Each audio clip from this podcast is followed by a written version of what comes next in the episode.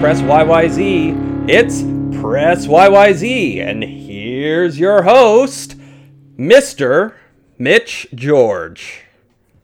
Hello and welcome to an all new episode of Press YYZ, the only Canadian gaming focused podcast you can catch live on Twitch every Wednesday at 8 p.m. Eastern Standard Time, as well as on podcast services and that there youtube.com slash press YYZ every Thursday. As previously mentioned, I'm your host with the most, Mr. Mitch George, joined today by the man with fewer follicles, Mr. Nathan McInerney, Yo, check out my hair. It's very short. who is currently muted and we can't hear a word he's saying. Oh, sorry, I'm very muted. Yeah, check out my hair. It's really short. I buzzed it before I went on vacation, so I'd look really nice.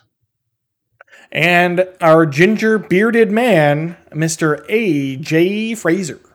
Man, we, we got to give some credit to Cozy because this this thing that he worked It's on hard. here, It's legitimately holy difficult. shit. Yeah. uh, he, he appears to be in the chat right now. Uh, how how's the sound? How's it look? Not everything's working properly, but th- thanks for your help earlier. We're sort of there. Yeah. We're sort of there. And that's what matters because we're here. We're going to talk about all things Halo. We're going to talk about all things movies, entertainment. Um, we've got a hardware review. We're going to talk about Loki finally, which I cannot wait for.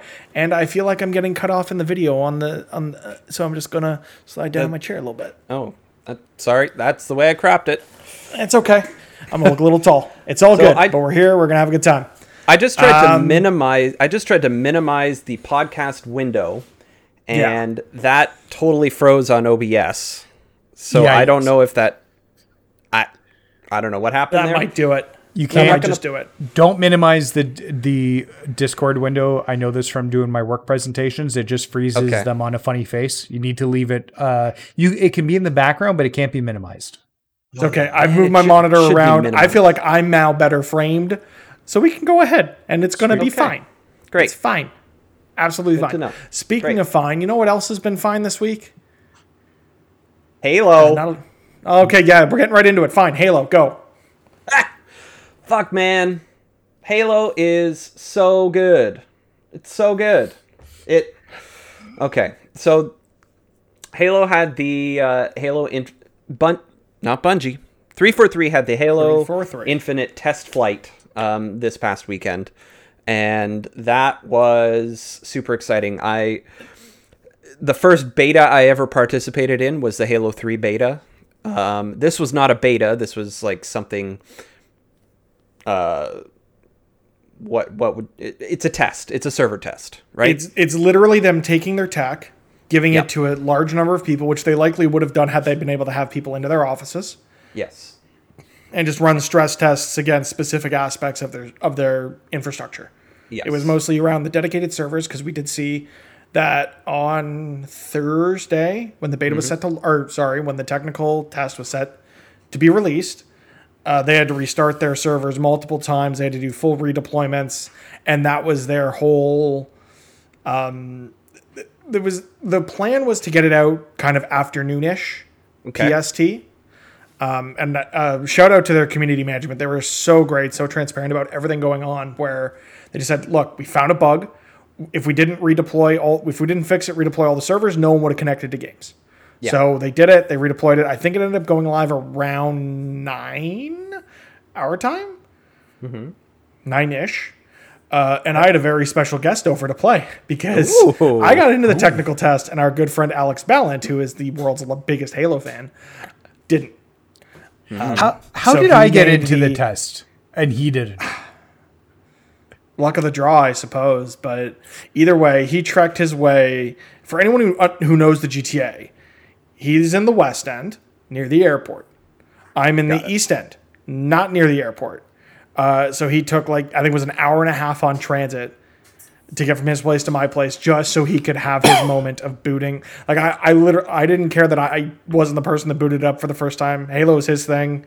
I gave him the controller and just said go, and he had this really great moment of. And we were only able to get into like two games before the servers uh, started to take a real beating on Thursday night. Um, so I think we each only played a couple of games that night. But even then, that being able to like Halo is for a lot of people, and this hasn't been the case for me because I've not been an Xbox guy, but now you know I've got the shirts. I got all that stuff. People call me a shill. It's fine. You can call me a shill for whoever you want, whoever's going to pay the bills, you know? Yep. But Halo, as far as I know, and like my Halo experience, like with Halo One, Halo Two, was couch co-op with a with a buddy across the street who had the Xbox because I had the PlayStation. So to be able to just share in that moment with somebody else who really cared about this, like I care about games. This was like on an entirely different level. Um, it, it was special, honestly. So I'm, I'm glad I was able to do that for him, and I'm glad we were able to have that experience of what Halo, like Halo is meant to be shared, and we got to share it in a very unique way. Yeah, um, I, I I saw the thing that got you know tweeted out and whatnot, um, and that you know I was so happy for him most mo- mostly, but um, actually so was Rachel because she she found it first and she's like, oh my god, look at his smile, he's so happy, um, which was really great to see. Um, but yeah, the the game itself, it it is good. Like people were uh, really concerned if it was going to be too much like, um, uh, like Halo Five or something like that. And I feel like, uh, I think I think Balance said it best. Um, you know, it feels like a proper sequel to Halo Three in terms of, and this is just the multiplayer, right? So it feels like a good Yeah. proper sequel to the multiplayer of Halo Three. Um, but uh, in my opinion, there's also a little bit of reach in here that that is really good. But reach took it a li- things a little too far in terms of uh, adding loadouts and stuff, which was the in thing at the time ten years ago, and it was an interesting experiment. Um, but you know, three four three up until this point had to you know they, they had to try and chase that chase that dragon if you will of like what halo was before um, but they didn't quite realize for two full games that you know hey that the the loadout system and everything in, in halo wasn't quite it. Um, it completely changed the dynamic of what halo always was which is the only thing that made it different from anything else out there like a call of duty or whatnot right? So um game like gameplay wise it just feels right. There's still sprint. There's still that Okay, so as someone who didn't. I've I've not yet played five. My Halo experience has ended with four because I didn't have an Xbox One. I'm playing through them all. I'm playing all th- through all the numbered ones now. Um, I will go back to do ODS, finish ODST that I was I was playing that co-op with Alex, and uh, Yeah. I'll play Reach again just because it's been a long time since I uh, since I played Reach. But Yep. as someone who's been replaying Halo to play the, the technical test and get in there, those controls are way different. I was not expecting sprint. I kept going to reload, and reload wasn't where I wanted reload to be, and grenades weren't Yeah. where I wanted grenades to be. And there was there was aim down sights, which is just like it's for me that's not Halo. Um, and I didn't get a ton of time to play other than Thursday, a little bit on Friday. I went away for the weekend and I came back. I had a little bit of time on Sunday. Um, like that evening, shout out to our friend over at twitch.tv slash Nate Plays Games. Uh, him and I were streaming it together. It was a, we had a hell of a time. We actually played in the window where they turned on PvP. oh my god So we were able to get some PvP matches in, and it was so dang good, and it worked, and it was buttery smooth. I was so impressed. Um, but yeah, it's by the end of that, I was really getting into it, and then going back and playing a little bit of Halo Four because that's where I am in my playthrough. Uh, is real different, but Yeah. not in a bad way. Not in a bad way. not entirely Uh, Nathan, we've been talking a bunch. You're someone who doesn't have a ton of Halo experience. You're kind of in the same boat of me as, you know, not really having the Xboxes over the years, but now having the opportunity to get in there, play this test, and a chance to replay these, you know, masterpieces before the new one comes out. Uh, what are your thoughts? So um, my experience is limited. I actually went away for the weekend, um, and I couldn't quite figure out on Sunday night how to get it going because my the link in my email wasn't working. Got it figured out Monday morning. Was able to get a few matches in before they shut the servers down at one o'clock. So I actually w- went right to the point where it said you can't play anymore. You got Um, to see them. You got to see them take it down. Yeah. Yeah. Um, so that being said, uh, fun. Um, I had a good time with it. Uh, like I said, I was very limited. I only got a few matches in. Um, uh, like on Monday, but I had some good time. I was not great at it. I don't play a lot of first person shooters. Um, I guess Overwatch was the last first person shooter I would have like gotten really deep into, and that would have been a year or two ago, a few years ago. But I did all right. Um, I thought the bots were really hard. Was that just me? Um, yeah. So what they did uh, progressively throughout the weekend is they took the the bots and they they started them out on what is the normal difficulty or marine difficulty. And um, at, at a certain point they decided okay we're going to turn them up to hard which is their um, called odst difficulty. Oh, okay. right? And then um, uh, towards the end of it and like in between the uh, the the the PvP test, um, they decided to turn on the um, uh, Spartan difficulty, which is the hardest difficulty bots you can have. Now, the bots still have a lot of work to do. Um, you know, that yet it's it for me. It felt like they just progressively got better at landing their headshots, which Yeah, which I, know, I noticed that too. I also noticed that they progressively got better at teabagging yeah because they're learning from other players and Mm-hmm. they learned the behavior to teabag. I, I my made God. sure that I So I made sure that I teabagged a lot of bots, so I'm pretty excited about it. Um, I'm not, but it is what it is. My son knows what teabagging is, uh, but Oh, he good. doesn't understand what it means. He just knows. I'm the hoping it's the oldest son. yes. As if not, I'd be a little more concerned for you. Yeah, no. So yeah, um, but yeah. So I th- I thought the bots were hard, but that makes sense that I was playing on the hardest difficulty then, likely on Monday. Yeah, you, you absolutely were. The Um, yeah, hardest it's- difficulty was PvP. Oh, against players, yes. Yeah, Um, Yeah, I, I think I won one game of PvP out of maybe five or six that we played. Yeah, Wow. I, we won. I won. I'm not one- good at Halo. I enjoy Halo. I am not good at Halo. I won one game against the bots. Um, so, um, but you know, it was good. It was fun. I was moving around. It actually uh, got me to download the Master Chief Collection again and Halo 5 to jump into their multiplayers. Um, so I did that briefly. Um, I'm I still have them uploaded. I'm going to try and jump.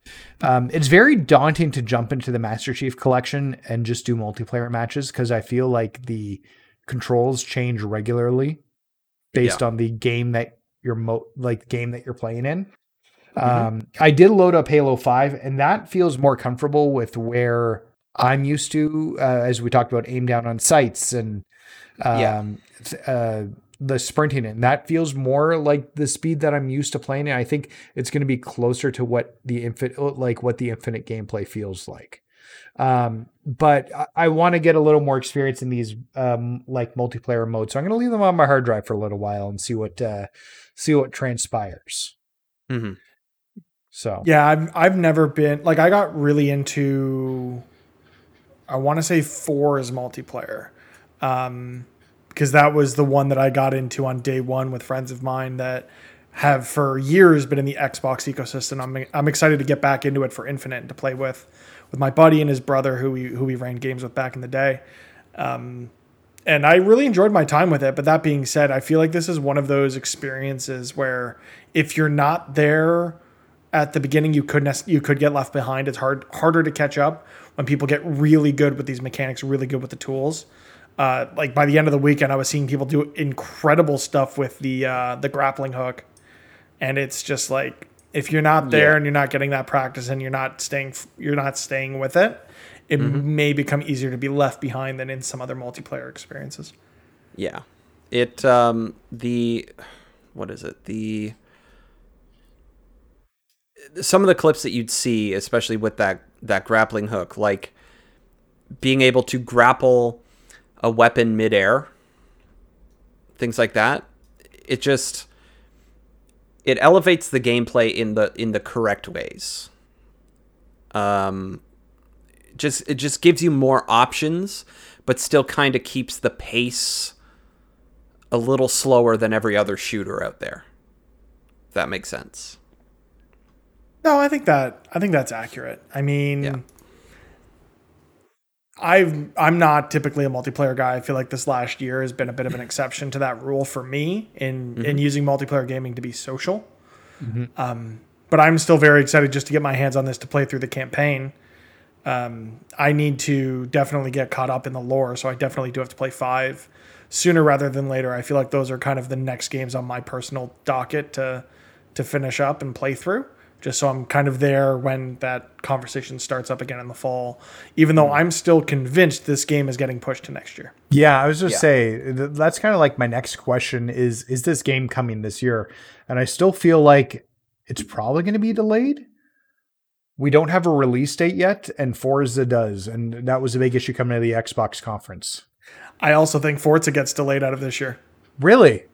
Yeah, I don't think Forza comes out this year either. I think these studios need as much time as they can with these games. This is like not the typical way to release these, you know, blockbuster games, and I want them to make sure that they take the time they need to put out the best product they can.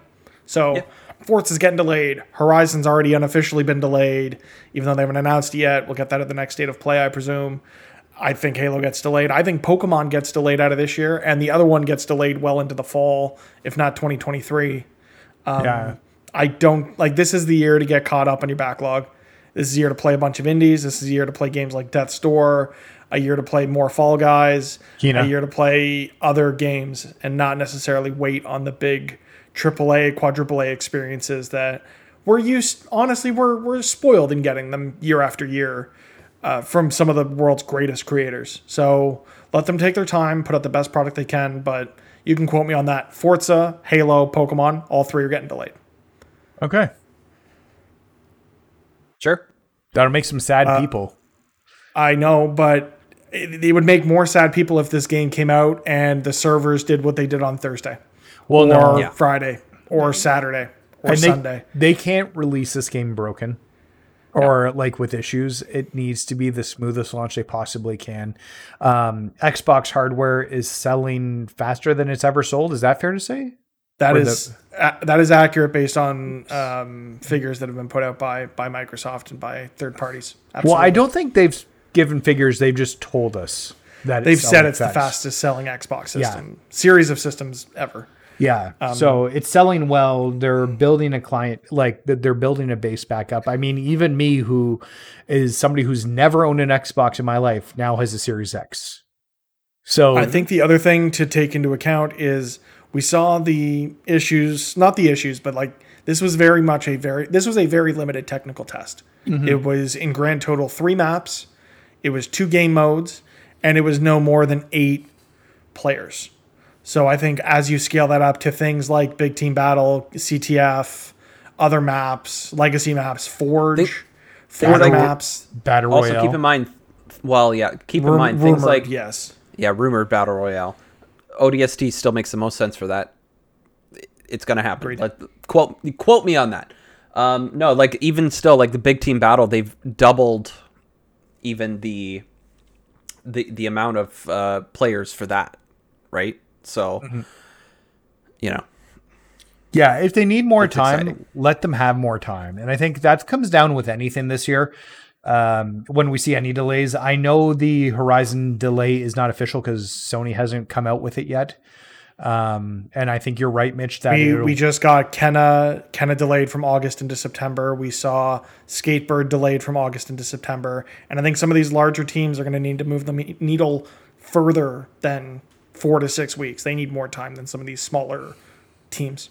Yeah, hundred percent. So like if they need to delay it to put out a more polished product, then like it sucks. We were hoping to play it, but that being said, it's going to lead to a better product, and I'd rather have the better product out of the gate than a rush product um, that they're trying to fix after the fact. In uh, like even if you look at what happened with the Master Chief Collection and launch, um, I know it took a while before it got to where it needed to be. Am I correct in saying that, AJ? Yeah, no, it, it definitely took years. Um, and even still, some things are so still so cumbersome and broken. Um, but yeah, no, it, it took a couple years for it to get to a decent spot. I'm, su- I'm sure part of it was they moved some of the team over to five to try and keep that running. Um, but yeah, it, it, took it took a while. So. Oh no. Oh no. What happened? Yeah, right there? It looks like we might be getting another story of someone in video games doing not good things. Oh no. Oh no. Uh, nothing has come out yet, um, but people are alluding to, and Fullbright has put out a statement um, regarding Steve Gaynor, Oh no. uh, Oh, the founders no. of Fullbright. Um, I'm not going to speculate on what it is. This is still a developing story. I just caught wind of it, and that's why I've been a little distracted by my other window. Um, That we'll see what happens, but it doesn't look good. Oh. People are alluding to not pleasant things. Um, so to get back onto a pleasanter, more pleasant, pleasantest route, uh, I mentioned it briefly earlier and didn't get my segue, but I'm going to do it now. Uh, Nathan, full, uh, Fall Guys, how's it going? How's the Falls guying? Um, well, the Fall Guys is continue to fall. Um, uh, they just dropped season five last week, and along with season five, a few days later, um, they added a Ratchet costume to the game. That in order to get the full costume and the emote, you had to con- uh, complete certain challenges within the game. Most pretty simple. Um, Not all of them, not all of them, because Oh, no. I unlocked Did you get this the survivor? costume, but I did not get enough survival modes to complete the whole thing. Oh, that sucks. I didn't play it. Like I didn't play a ton. Um, like I could have kept playing it after I'd gotten home, but eh. I, I don't really care all that much about a nameplate. I'm gonna go back into it, get that clank costume with you, presumably when that event starts. Yeah, hundred uh, percent. which is soon. What third Friday? So it starts Friday. I'm actually going to be Yeah. at work from Windsor from like Friday to Sunday night or Sunday Okay. afternoon. So, but it's uh, running longer, so we can get, do it next week and get everything done for it. So, um, but yeah, essentially they ran a new, uh, along with this new jungle season five update that they're doing. Um, they ran this ratchet uh, costume, and the way it worked is you unlocked, and like normally with uh, co- special costumes for characters, you just pay like five crowns for the top, five crowns for the bottom, and Bob's your uncle. This one they did it a little bit differently, where you had to do different tasks, um, jump so many times, or sorry, um, uh, dive so many times. Uh, Play a certain number of survival yeah. rounds, win win a duos match, which makes sense because you have Ratchet and Clank. They're a duo, so yeah, get a duos win. so yeah, no, it was uh really fun. It was nice to jump back in, and I've actually been pretty much back in daily since it happened. Now, uh, and as Mitch is alluding to, getting those survival wins was really hard because they were not showing up in the playlist uh, for a lot of the games. We were maybe getting one every few um, few rounds of Fall Guys, which you needed to get ten unlocked to get the final uh, um, experience you needed for that or cha- for the final unlock on it. Um, I it took me like several hours of grinding to get enough. Um, It does seem to be like they fixed it uh, based on what I've been playing the past few days, at least. Um, so yeah, no, uh, but yeah, really fun. We've got the Clank Challenge coming up. Uh, the new jungle modes are pretty cool. The leap pad one, I think, is my favorite.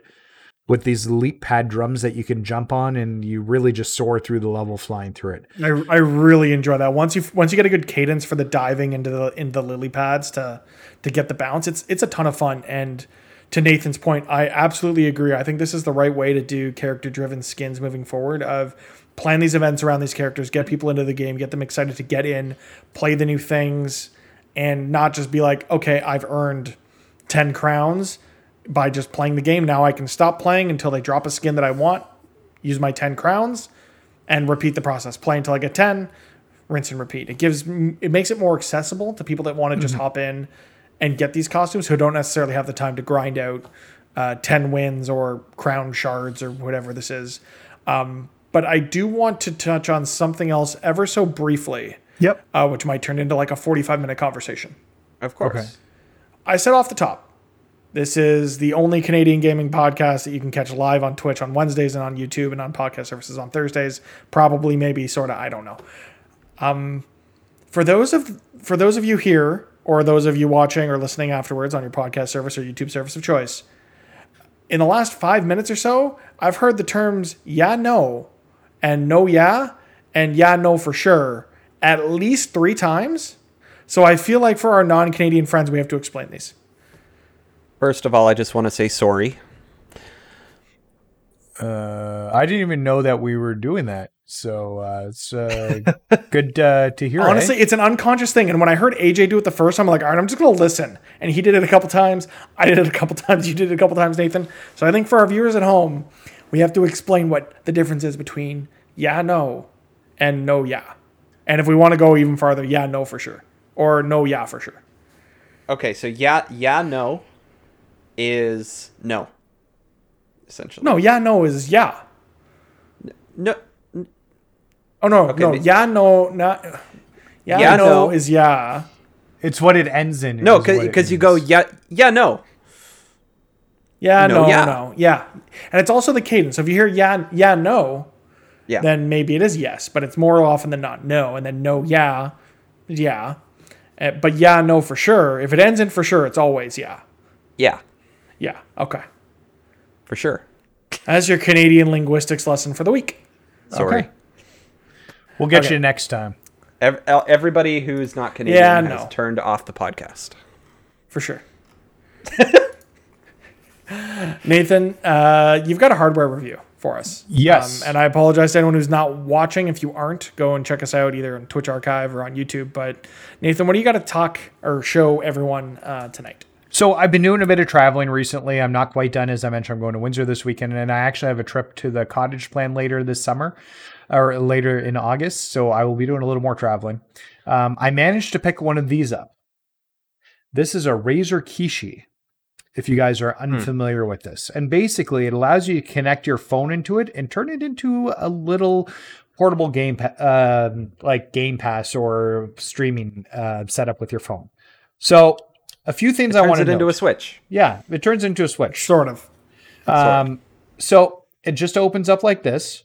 Very simple. Now, that being said, there's two little switches on the back to try and get this plate to pop out. And I find it doesn't work, and I end up just fiddling this like this a little bit to get it to open. Um, that could be a little bit smoother uh, to get it open. But once you do that, you have your USB C port, which your phone will just plug right into. There's an iOS Or, version. or Lightning if you buy the iPhone, uh, aka the superior variant, because it costs more. Uh, nope. Yeah, they that's- just that's know how they that can works. charge uh, Apple people more money. 100% what it means, right? More means better. Um, so Yeah, no. yeah, so it's pretty cool. So here, let me just pop my phone in. Now, the one thing I'll say right, is you have to make sure that your case is not on your phone. If your case is So on that's your phone, unfortunate because I don't like taking my case off my phone. yeah, I just had to take mine out of the case.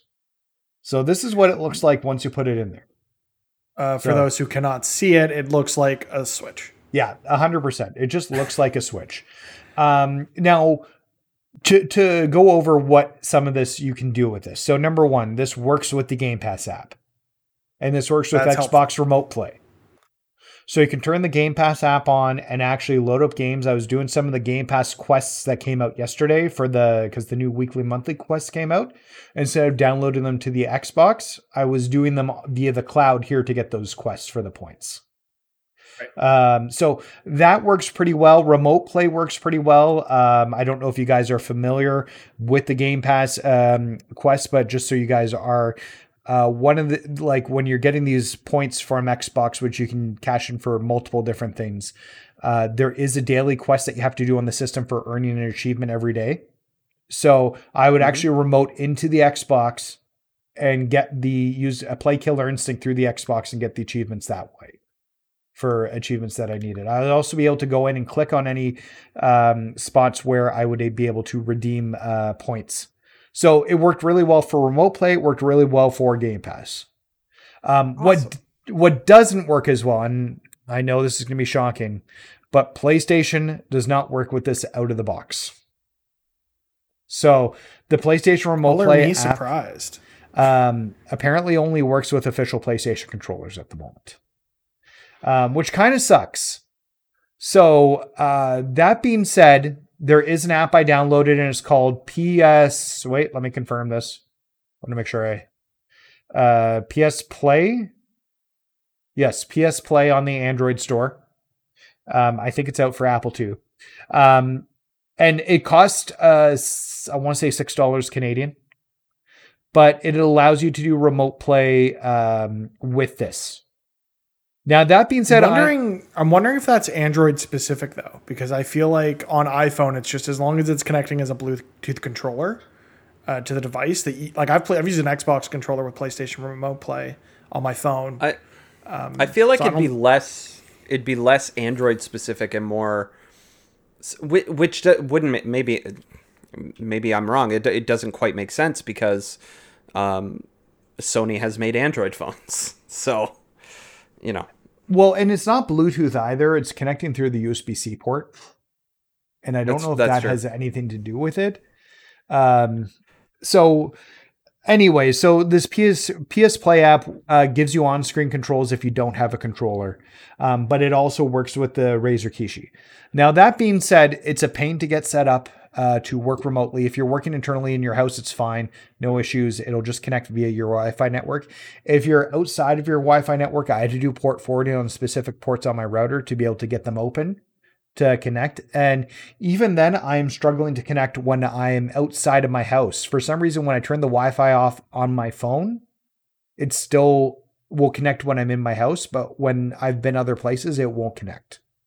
So that's been very hit or miss in being able to access and do anything on my PlayStation. What I have done over the Wi Fi, though, is swing around the city of Spider Man. It all felt really smooth. It worked um, through the Wi Fi. So pretty solid. Uh, as a controller, it gives you everything you need. You've got your face buttons. Uh, let me just put it here. So you do have all your face buttons up here. You've got your sticks in the wrong places. Uh, you do have your shoulder buttons and your shoulders. Um, they do feel all right. They're a little bit uh, smaller than I think you're used to, but they do feel fine once you get used to it. So it's still not something I would recommend. I did play some fight, uh, Killer Instinct on it remotely um, to see how that was, and actually did all right with it. But I'd probably sp- spend more time doing um, like smaller RPGs, card games. Like I play, it was playing some Slay the Spire on it yesterday, and that felt really good with it. Real good game. Yeah. Um, so I think for the games where you can spend a little more time and it's not so like Twitch orientated, I think that's where you get more of your value with it. But as a like a unit to get Game Pass up and running, it works very very well with the Game Pass software. Um, right out of the box and the Xbox software without a problem. PlayStation, not so much. And hopefully that gets updated. I know um, I've heard the praises done for the backbone, which is not available for uh, Android at the moment. Um, yeah, that's. I was just looking at that, and it looks like natively out of the box. I think this might be an iPhone versus Android limitation, if that is the case, because Mm-hmm. it looks like it supports Xbox Remote Play, Apple Arcade, rem- PS Remote Play, Steam Link, Stadia, Nvidia GeForce Now, Game Pass, Luna.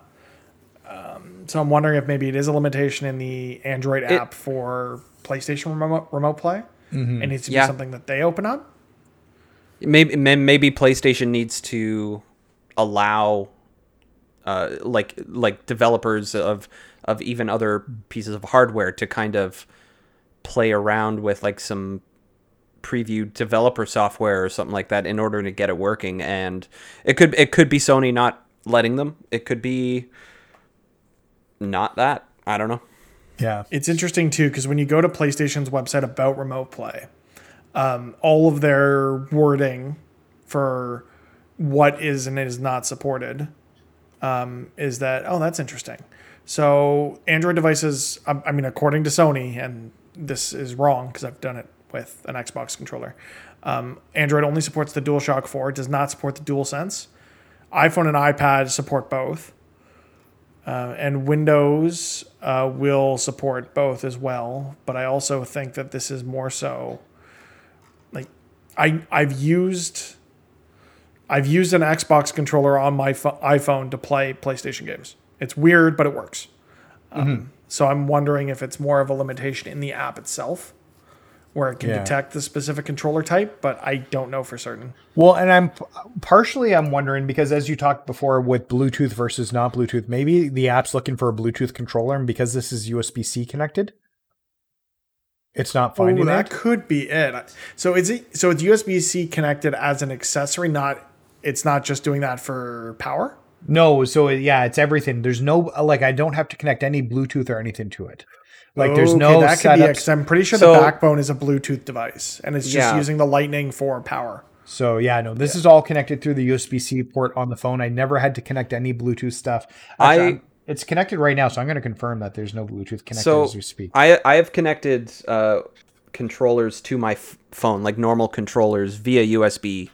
Um, I even bought a uh, USB micro to USB C, so I could do it with the old Xbox controller, with the old PlayStation uh, PS4 controllers, um, and all that. Um, um, and as well as being able to connect a a mouse to it wired uh, if I wanted to. I even got a little dongle to be able to connect a USB A to it, um, and all of that seemed to work fine. So it might just be a weird limitation of this specific device and whatever whatever's going on there.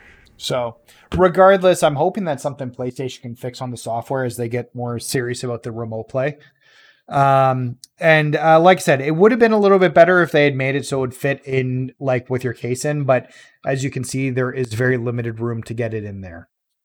So, Yeah. Yeah, I think reading up on the backbone as well, that requires you to take your phone out of its case. oh, does the backbone as well? I wasn't sure. So, okay. Um, so regardless, for Maybe what it's it not is, using Bluetooth. I don't I don't know. Sorry. I'm just looking into the backbone now because that's the controller I really want for Mm-hmm. doing my mobile gaming. Um, iPhone gang good represent. things. Let's go. Um, but I uh, I need to find a way to get it in Canada without paying astronomically for shipping. Uh, the Xbox store has it. The Microsoft it? store. Yeah. You get it through the Microsoft store. That's where Interesting. Court from uh, Three Dads and a Console got his. So, Hey, let's take a look at this. And while I'm taking a look at this, crap, AJ hasn't put anything on the thing for me to talk about. It's all stuff we're talking about. I watched a lot of TV this week, everybody. Um, I yeah, I didn't do much gaming outside of a bit of Fall Guys and Halo, and obviously I'm still addicted to Pokemon Unite. I've not spent money the way AJ has. Oh, that is something addicted. I should me- that is something I should mention. Uh, before I got into um, the Halo, before I was able to get it working because their servers were absolutely busted on the website and I couldn't get it to function to even get me the code to download it um, until the next day. Um, So I I was lucky enough that like I had turned on Twitter notifications for one of their community managers who Oh, yeah. tweeted out the instructions to go and download the Insider app and do it through the Insider app okay. on the Xbox rather than waiting Yeah. for the code. I, I, So I, was able the- to get in there and get the download started before their service Yeah. completely crapped the bed. So I, I played it on Steam. Uh, is where I played it. Um, oh right right right. Yeah. So um, I think that's the only one I got invited to. I don't know, or unless you could play it anywhere, whatever. Um, yeah, Pokemon Unite. I um, I had to do a little bit of an experiment. Uh, I bought the most expensive item in the gem store or whatever, and the and in order to you, I needed to do Like the hundred and thirty dollar one. Yeah, the most What? expensive one. It came with a bonus of whatever gems. I, I did an experiment. you're committed to this. I I, I am now. I haven't played it in like a week, so we'll see how Let's well play some goes. games. You'll carry me. It'll be great. Um, and so I have unlocked every Unite pass, every every Pokemon that you can play as, Every and that is yeah. all I was able to do with that money. That is it. Oh. I looked at the rate at which you can earn uh, the coins, and one hundred a week or something like that. yeah, and you, they limit you, and you would need to do like it, like play for like three weeks just to unlock one. Yeah. And so, I'm that's- that's just, where last week's episode was. You, you do, but you don't because Yeah. while they limit you to the 2100 through gameplay, there are also daily quests as well as. No, I think I think it's just the daily quests where you're able Yeah. to get a few hundred more, and that's not part of that limit. Because I think at like to give an update from last week, I had earned enough coins to purchase Garchomp, one of the more expensive characters to buy with coins, and now I'm about a thousand coins short of buying another because I wanted to buy Gengar because I've been wrecking everybody with Gengar in casual because Gengar is absolutely broken. Uh, they've since nerfed Gengar, so now I don't know if I'm going to use all that time I've put into this to to purchase Gengar. Um, so we'll see where that goes. But yeah, Pokemon Unite, it's still fun in bursts, but it's definitely trying to burst its way into your wallet. Yeah, Oh yeah. Uh, I did the I did the experiment so you guys don't have to. Also, I know I could have just done the math separately. No, I couldn't. My ADHD compelled me, and as we talked about last week, and I had no I had no control over that specific purchase. I've done things like that before with like other games, um, just to see, just to know, and sometimes that kills the entire game experience for me, realizing how not far your dollar goes.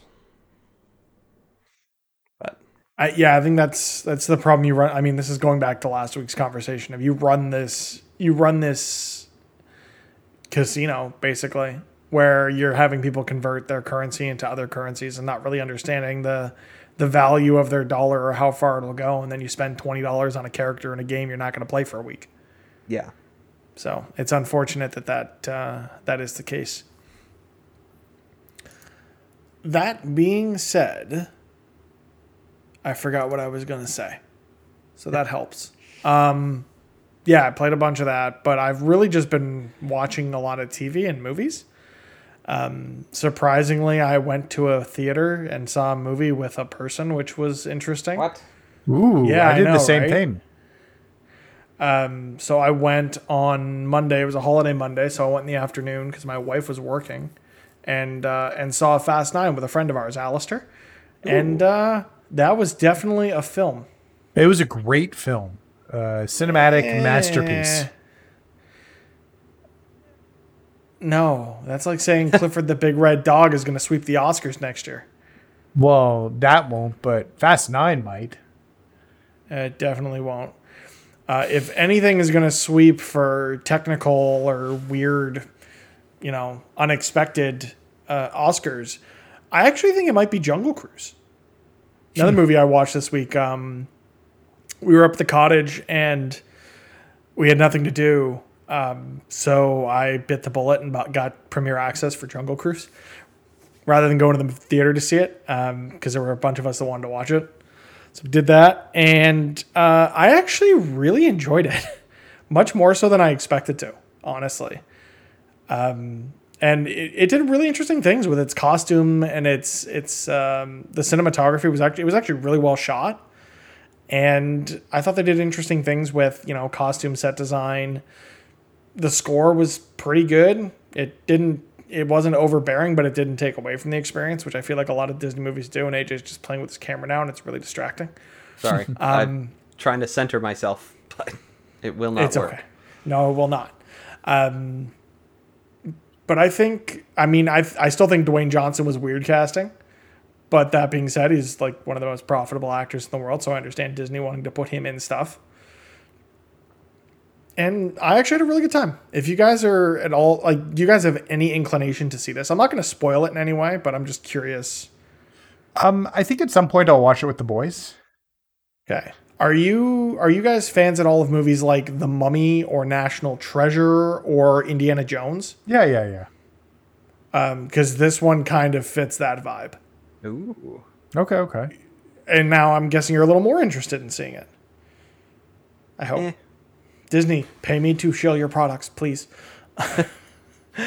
no, I, I actually, I honestly had a really good time with this. I was surprised how much I enjoyed Emily Blunt in this role of like, very, very similar to the role of, um, oh, why can't I remember her name? Uh, Rachel Weisz in The In Mummy The Mummy. Yep. of kind of underappreciated scientific mind in a time where women weren't typically seen as academically inclined. And I think it was really good. Uh, Jack Whitehall, who plays her brother, really funny in this. Um, very interesting character, and I think it. So for those who don't know, um, I'm a like I'm I'm a, I'm a Disney uh, fanatic. I guess is the right word. that's the correct word. Okay. Um, so this is a this is a ride that's based off of one of the original attractions at Disneyland Uh, it also exists at most Disney parks around the world in some form or another. And it is essentially just a river boat ride with a very, um, I'm going to say, witty skipper. And the script that these skippers have, like, there isn't a lot to the ride. There's these really, like, older animatronic animals and, and people, or like, there are these different scenes that are set throughout the ride. But the real joy of it is the dad jokes in the writing of the ride the, the the script that these skippers have to choose from is very very much like dad joke heavy. Um, I can't really think of any off the top of my head at the moment. If you're interested, there's actually, I mean, we're gonna show more Disney Plus stuff. There's a lot of really interesting um, details brought up about this ride in the Imagineering story, which was one of the first Disney Plus original series. It was a documentary series about the birth of Disneyland and then subsequent Disney parks around the world, as well as a new series that just dropped, uh, I think a week before this movie did, um, Behind the Attraction, which is five episodes. It's actually from it's it's executive pro- produced by Dwayne Johnson. It's from his production company, and they essentially they they retread some of what was discussed in the Imagineering story. They have a lot of the same people come back for for interviews and things like that, but each episode focuses on a different attraction and it's sort of history within Disney parks. So they have one on Jungle Cruise, one on Star Tours, which is one of the first, I think the first, if I'm not mistaken, Disney ride that was licensed from an outside property. At the time, Disney did not own Lucasfilm. Uh, they now do, but that that was very interesting. Uh, and there were also episodes on the Haunted Mansion ride. Um, oh, I can't I remember the fourth one. The fifth one was definitely Space Mountain, uh, which is interesting because Space Mountain's actually gone through a bunch of changes over the years. So they kind of go through the whole history of the ride. But there's a lot of really. What is the fifth episode? It's going to kill me until I remember it. God damn it. I will find it. Um, but they go through a lot of really interesting, you know, anecdotes about Walt Disney and why he wanted this attraction specifically at Disney World or uh, Disneyland, sorry, because he unfortunately passed away. I think it was five years before Walt Disney World opened in Orlando. He was part of the planning, but he did not. Um, oh, oh, God, I almost swore, but we're talking about Disney. I didn't realize they were making five more episodes and they're coming out at the end of August. That's sweet. Uh, the other the other attraction they got into with these first five episodes was the um, Twilight Zone Tower of Terror, which has famously undergone one of the most drastic uh, reskins of a Disney attraction in Haunted California, where it is no in California it's now a Guardians of the Galaxy themed um, attraction. Cool. Wow. Really interesting about that. Uh, total segue into into this. Sorry. So the Tower of Terror, you know, it's just it's it's a drop tower. Does like it's an elevator. You fall in the elevator shaft. Yay! Scary. So they had to go. I think they had l- eleven months to bring a new like to bring a new attraction to Disneyland in California to not necessarily coincide but to capture on a lot of the popularity of Marvel. And at the time, James Gunn was shooting Guardians of the Galaxy Volume 2. Hmm. So it kind of was this weird like perfect timing scenario where they actually went to the set of Guardians 2, hmm. shot all of the footage for the ride with the actors on set, James Gunn directed, and then kind of built the ride experience around that. Um, so really cool. Definitely go and check out Behind the Attraction on Disney Plus. If you're not subscribed to Disney Plus, why are you here? That's all I talk about. That's all we're going to talk about for the rest of this episode because we're going to talk about Loki in a minute. Ooh. But the uh, the episode on Jungle Cruise was actually really interesting, and it's funny that they took an attraction that is very much grounded in okay, just Amazon River cruise animals, bad animatronics, and turn it into a really interesting, like pseudo sci-fi mystery adventure film. Um, a lot of interesting twists I wasn't expecting based on what the original attraction was. I really didn't know much about the movie coming into it, and I had a great time with it. Honestly, it's I would definitely recommend if you've got kids, if you're at all interested in just watching Dwayne Johnson smolder on screen because he does that a lot in this. It's it's a fun time. Honestly, great date night movie. Three months to get off access. Uh, that Or a premium? sounds right. If you go to DisneyPlus.com right now, it'll tell you when it's going to be available for everyone else. Gotcha. But yeah, so they're releasing five more episodes in this series at the end of August, with an episode on the castles, an episode on the Disneyland Hotel, an episode on It's a Small World, an episode on the trains, trams, and monorails of the Disney parks, and one on the Hall of Presidents. The one on It's a Small World, is it about how it's haunted and has killed people? I, I'm sure it's going to focus a lot on how the technology behind that attraction came out of the World's Fair, the New York World's Fair, and then they brought all that stuff to, to Disneyland and then kind of made it available in all the other parks around the world. Uh, but what's, what's interesting about this, and I didn't actually know this, I knew it was produced by Dwayne Johnson's Seven Bucks production company. I didn't realize that the director um, and the like the co-production company was the same uh, guy that created and directed the Toys That Made Us for Netflix. Oh, interesting. So really, really well done documentary series. Definitely check it out. And if you're at all interested, definitely check out Jungle Cruise. It's a good time. Also, Fast Nine. Also a good time.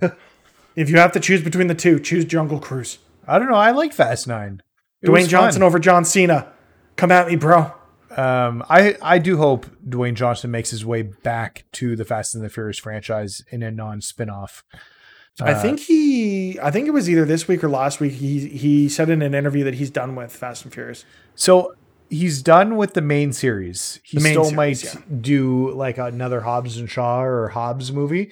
It's just too bad because I really did appreciate the dynamic of like the Rock with the rest of the team. Um, and well, there's things in Fast Nine which I really do appreciate, like how they brought Tokyo Drift uh, characters back into the mold. Made Tokyo Drift relevant. That was fun. I was flipping it. I I wasn't flipping out. We saw it in a VIP theater, so there was only like twenty ish people. Uh, because right now in in Ontario, there's still you know, I think it's fifty percent capacity in theaters, and those VIP theaters seat fifty. They have half the seats blocked off, and if you're like me and go alone because my wife was working, uh, the other seat next to you cannot be sold.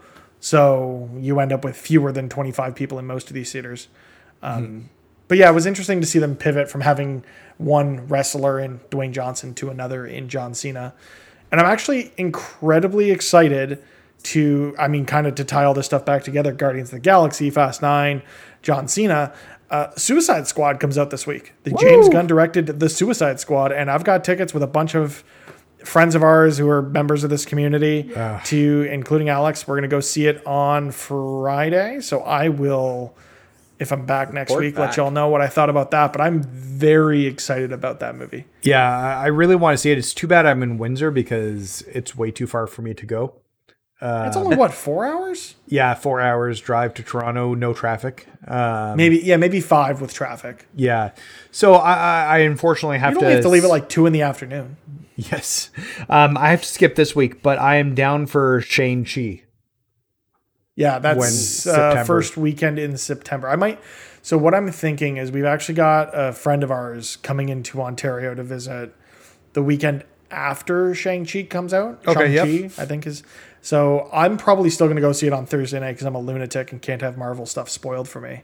But I'll definitely go see it again uh, Mm-hmm. with with folks if if they want to get together and go see that one. Yeah, if we want to get Kyle and everything. Um, yeah, no, I'd, I'd be uh, completely down for that. Um, I, I do want to come up and see a movie. The timing just didn't work, and I'm super excited with Suicide Squad. I am a DC guy in and out. Uh, that is what I grew up on comic wise. So um, they've made some excellent movies so far, and I'm excited to see that they potentially like keep James Gunn has made some excellent movies. You mean? no, no, no. DC. Keep in mind the original Suicide Squad was an Oscar nominated movie Oscar or winning Oscar movie. Oscar winning movie. It won an Oscar. That's And how it was good shot it was. in Toronto. I actually saw them shooting that in Toronto.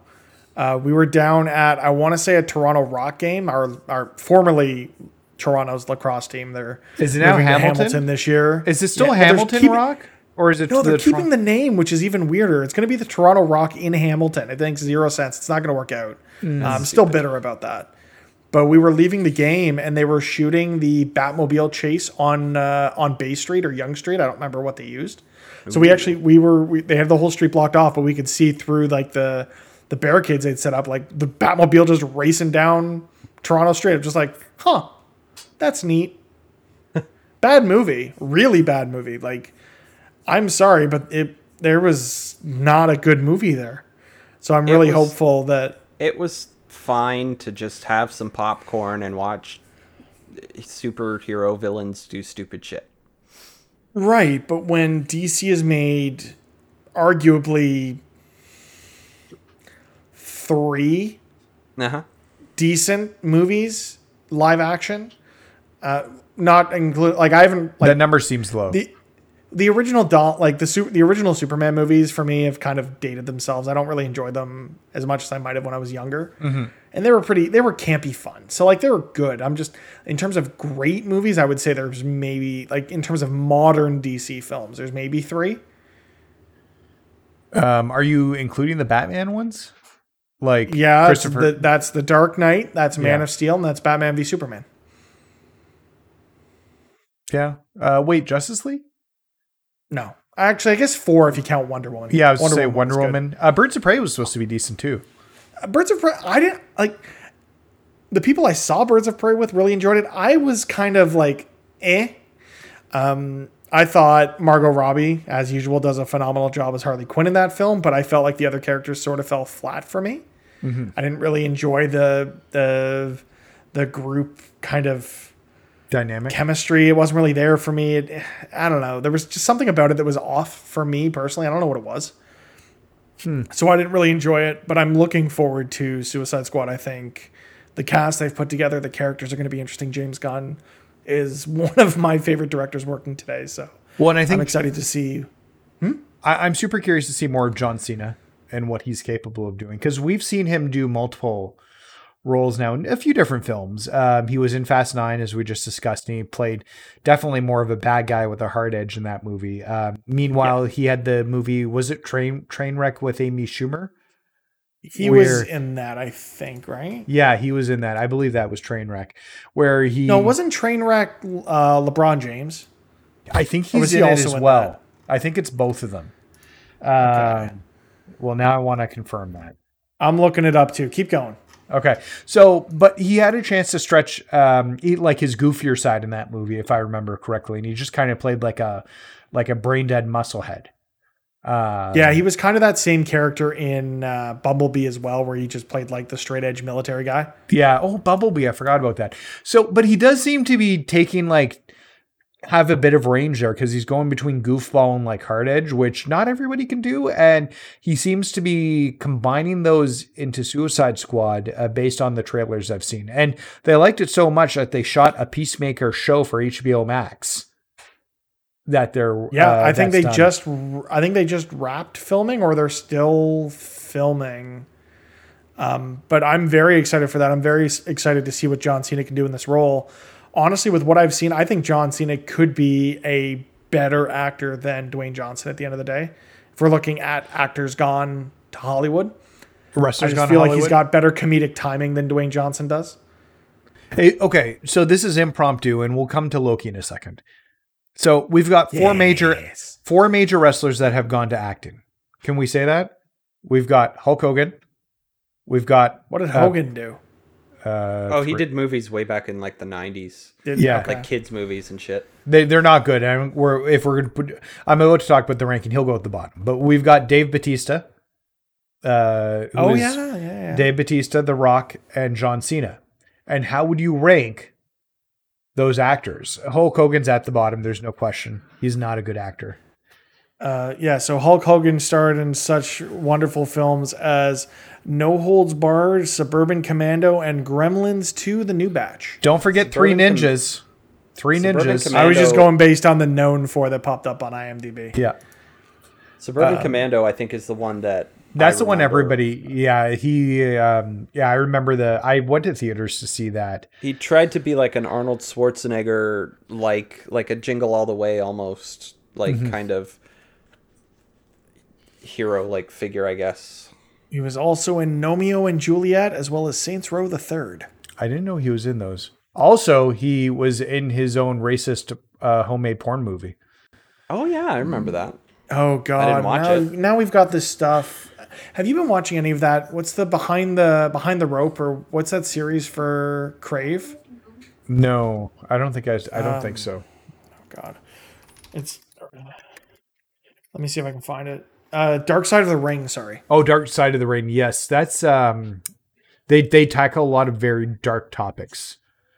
that. Apparently, they're gonna have an episode coming up on what turned into like a really bad PR move or like a very bad PR in- incident for the WWE involving Ric Flair, um, which led to a sexual assault lawsuit and with a couple of flight attendants and.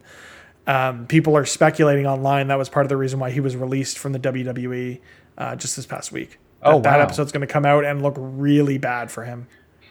Wow, that's not good. Um, yeah, no. Well, we can talk about that a little bit later. Then, but that's too bad if that's the case. But also, if he did do something wrong, fuck him. So Uh, also, the story this week that came out that Dave Batista was absolutely broke before getting cast as Drax in Guardians of the Galaxy makes me happy because he seems like a, a, a decent person. yeah, I'm I'm really surprised about that actually because um, he was making decent money as a wrestler, and from what I've been told, a lot of wrestlers like have put their money away and were in pretty good shape. So like, and I'm not talking even like high um people like like in if you're talking to even mid carders, they made enough money and put it away and they weren't spending money like they used to. So I was a little surprised to hear that he was broke. Um but yeah, no. Um I'm I'm glad it worked out for him and Guardians of the Galaxy worked. He's in the new Bond movie. He was in that Army No, is it Army of Dark Army of the Dead? Army of the Dead, Army yeah, of the, the, Dead. Netflix Netflix show. So oh, no. Um, let's finish your ranking of the the wrestler thing, and then I've got something else to Okay. bring up briefly, and then we can get into Loki. okay. Oh no. Um, I think for me, on like today, in terms of body of work, I don't think there's anyone that beats Dwayne Johnson. In terms of potential, I think Cena could surpass him. Um, and but I really do like what Dave Batista's done with uh, with Bond. With uh, he was actually. I, do you ever see that movie Stuber? no. no. where he he uh it was him and Kumail Nanjiani and he like um he was an Uber driver but di- like Kumail's character was an Uber driver but Dave Batista like pulled him into this weird like I don't know crime thing. I don't Oh, I exactly. think I Like, he was a remember cop or something. about this. Yeah. It was not good. I watched it on a flight. Um, but they did a lot with very little. Like they were not given any they were not given very good material to work with, but I still think they did a good job of pulling it off at the end of the day. Okay. Uh, that being said, I wouldn't recommend seeing it, but I think an actor, a good actor, can make a bad movie Elevate tolerable. the material. a little bit. Yeah, and I feel Yeah. like he's done that in some of his works. And then, yeah, fuck Hogan. Um, I, I would like to see, and I heard this pitch to John Cena, and he said he was trying to get this made years ago. No, CM Punk was trying to get it made years ago because CM Punk's dabbled in acting a little bit, not nearly the same way, but like um, uh, an expendable style wrestling movie. Oh, also, don't forget uh, Adam Copeland's take in uh, Vikings, right? Yes, He had a um, recurring role in Vikings, didn't he? yeah, he he I think was actually a main cast member of Vikings. Uh, he was also in For a that show two, yeah. show Haven. I never saw Haven. Yeah, it was a sci-fi show.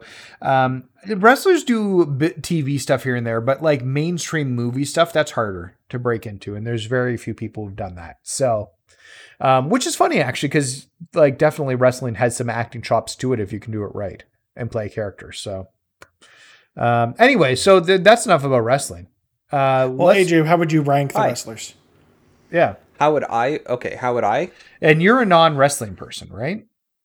Yeah, I mean, I as a kid I thought the Attitude Era was pretty cool, but I never really caught or watched a match. I just thought the idea and the everything around the characters was cool. Um, but I I think I would put Rock at the top, followed by probably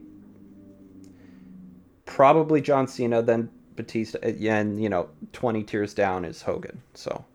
I think that's fair. That's Yeah, Hogan comes in even fair. under the Miz with those crappy WWE movies they made back in the day. Oh, he's they, those weren't terrible. Like Miz wasn't bad in those. I'll say that. I'm not saying he was bad. I'm saying again the material was not yeah. good. Well, and keep in mind, John Cena did those too. He was the original Marine. So True. that is true. That's where he got his big break, and then the the Rocks Dwan, uh, yeah, words are hard. Dwayne Johnson's big break was as the Scorpion King in The Mummy 2, bringing it all the way back to Jungle Cruise and the mummy vibes that that movie gives us. All right. Yep. Sweet. Um, we've got an article from Polygon on the Fullbright situation Yeah, with I just Gaynor. I was reading. Oh, it. good. It's not yeah, good. apparently in March of this year, Fullbright leadership, and well, he made the he decided. What did they say? There was um, He stepped discussion down in March due to a pattern of women leaving the company. Uh, quote, Steve stepped down in March after it became clear that the steps that were already being taken to improve his interactions with the team were only yielding temporary results. More drastic action was needed for the health of the team. Anna so, Peren is uh, involved in it too, apparently, and they've stepped Well, in. Annapurna was the publisher of Gone Home, their first big hit, right? No, uh, Annapurna Gone Home came out way before Annapurna. They're currently publishing Open Roads. Oh, Uh, okay. They're so yeah, that's the game that's been in development and delayed. Yeah, so that's what they're uh, involved in right now, and they've been uh, working with the studio and facilitating these um, transitions between this. Um, it's not a good situation. Uh, if you can, you should go read the article on Polygon with everything uh, from Nicole Carpenter here. Um, Yeah. It's We'll be sure to share it out as well as it's in the uh, it's in the Twitch chat if you're watching with us live. Yeah, But uh, That's that's rough. how do it? I don't want to speak on this situation because I feel like it's a situation where we need to hear from the people that are not not this, just the the pattern of shitty behavior in video games. Because I feel like we're not the ones to tell that story.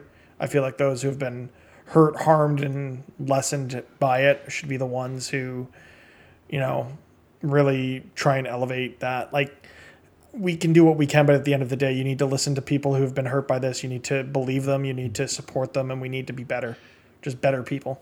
yeah, Don't be a dick. yeah. Um, Absolutely. I th- like believe women when they say that there's issues. Um, this is obviously sys- obviously systemic. Unfortunately, this is not going to be the last situation where we see this either. Yeah. No. It's there will be more situations, um, which sucks. Uh, but there's not much we can do about that right now. All we can do is try and be better, and hopefully these situations will continue to be outing themselves. Um, Mhm. and we can clean up the toxic culture that's out there. This one hits home too because Steve Gaynor has, at least with Gone Home, was involved like in one of those major games, which was like a turning point game for me about how stories could be told and the subject Yeah. matter it hit on. Like Gone Home is a game I played because Greg Miller said play this and don't read anything about it, That- and I didn't know what it was. Yeah, that's uh, my my girlfriend Rachel doesn't um, play many video games, uh, and especially those uh, where you need to use two sticks. One is for movement, and the other's for camera. Um, and I just booted that game up and handed uh, her the controller, and she got through it. She figured it out, and that like, you know, it, it's it's it's a shame that like you you never know who's who really is quote unquote one of the good ones if Yeah. you will No, It's- it's it's rough it's really and like this just shows that this can happen like we've talked uh, i assume you guys talked about activision last week Actually, we? no, we didn't. No, it, we it was didn't. kind of the same situation of not wanting like we aren't the ones to tell that story. That the stories are being told by people who are much smarter than we are. So go and listen to them and okay and, that's fair and read their stuff. So we didn't really we didn't touch on that stuff. Um, this situation does feel different in that it's more so like it's from what I've read, and I've only just perused that this news is just breaking, so more could come out.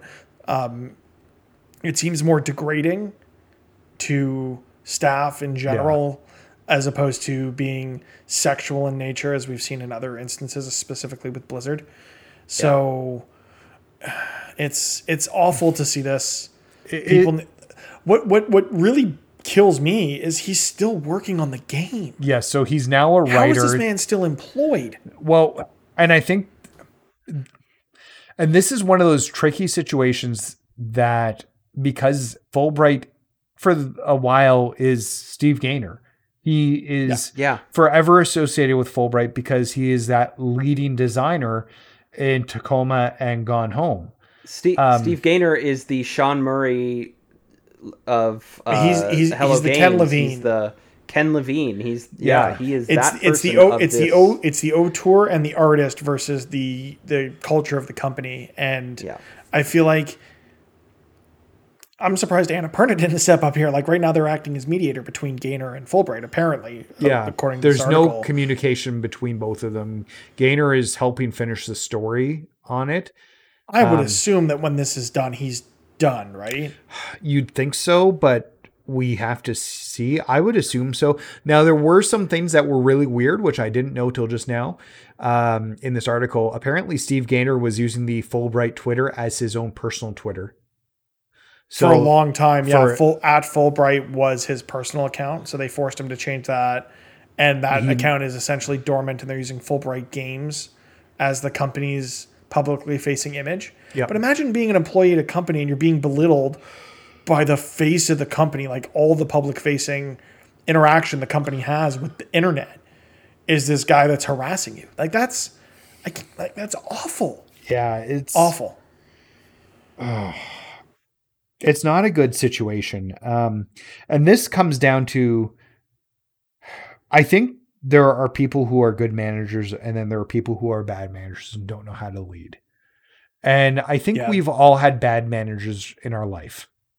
Yep. Um, um, and they don't understand the concept of how to motivate people, how to get people to grow, um, how to build teams and instead they focus on belittlement and very negative like enforcement to try and get what they think is positive like positive work out of results. people yeah, Yeah. positive results um so and while you're correct mitch based on this article it doesn't seem like there's anything necessarily sexual about this this seems like somebody who wasn't a good manager who was in over his head running from a management perspective and dealing with I mean, people that being said, it seems like a lot of this, you know, toxic behavior did target the women at the studio. Mm-hmm. And as a a studio that has been, you know, the the stories they've written have been about a, a young girl. And I don't, I never played Tacoma, so I'm not sure exactly what the story is there. But Open Roads being about a mother and daughter, like this doesn't seem like it seems like the person, cr- the creative driver of this would be wouldn't be such a piece of shit. Yeah, well, leave it except that. you'd you'd hope so, but then you've got Joss Whedon and Buffy. That's true. Yep. That's very So true. Joss But that- Whedon, Joss Whedon's but- known for um But was Buffy an original character? I thought that was a, an ad- adaptation. no, so Buffy Or am I thinking he, something else? he wrote the original Buffy movie. It was Oh. directed by other people and ca- like canna- the script was cannibalized, but he wrote the original Buffy movie. But then you take into like effect eh, like in his career, he's got Dollhouse and he's made a career on strong women and like creating strong women. It seems like Gaynor may have done the same while treating women terribly behind the scenes, and it's awful to see. And this industry needs to be better about the way that it treats everybody, and in instances like this, specifically women that work in this industry. Otherwise, I really hope that people um, continue to step forward and continue to be brave and continue to out people who are causing problems um, and making bad workplaces and uh, inappropriate workplaces.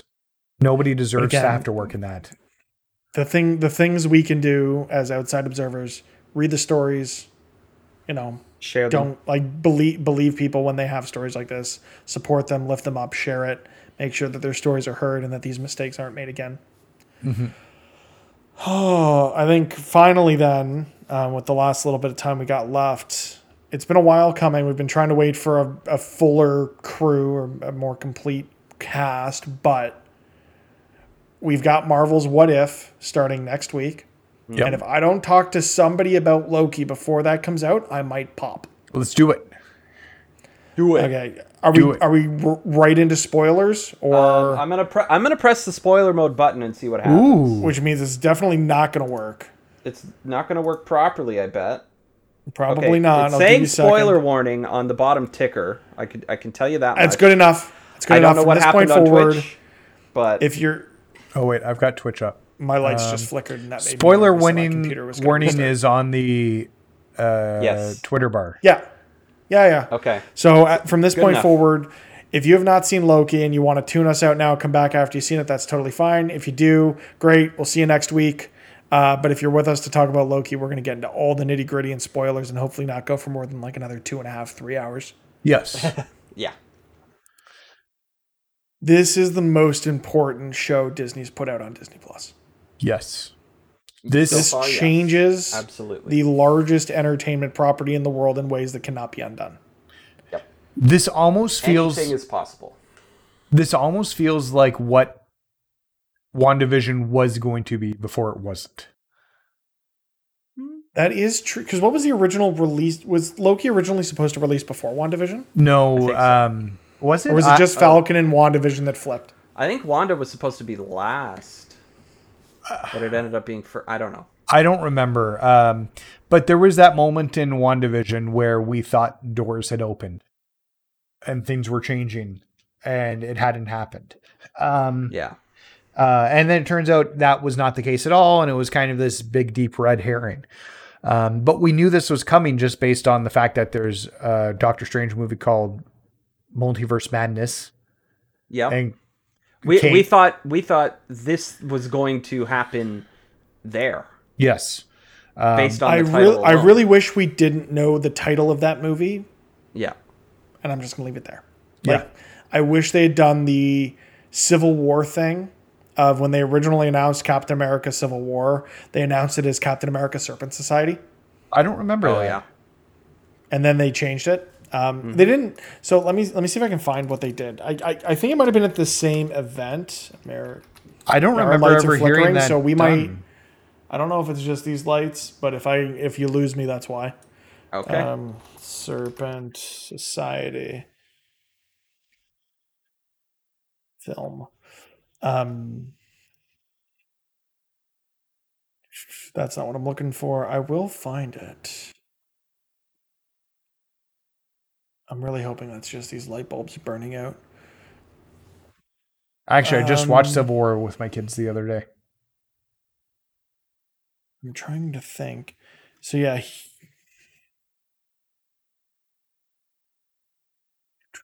You guys fill some air while I read this. Okay. Um, um. so yeah, I just uh, watched Civil War as we were just talking about that with my boys the other day. They enjoyed it quite a bit.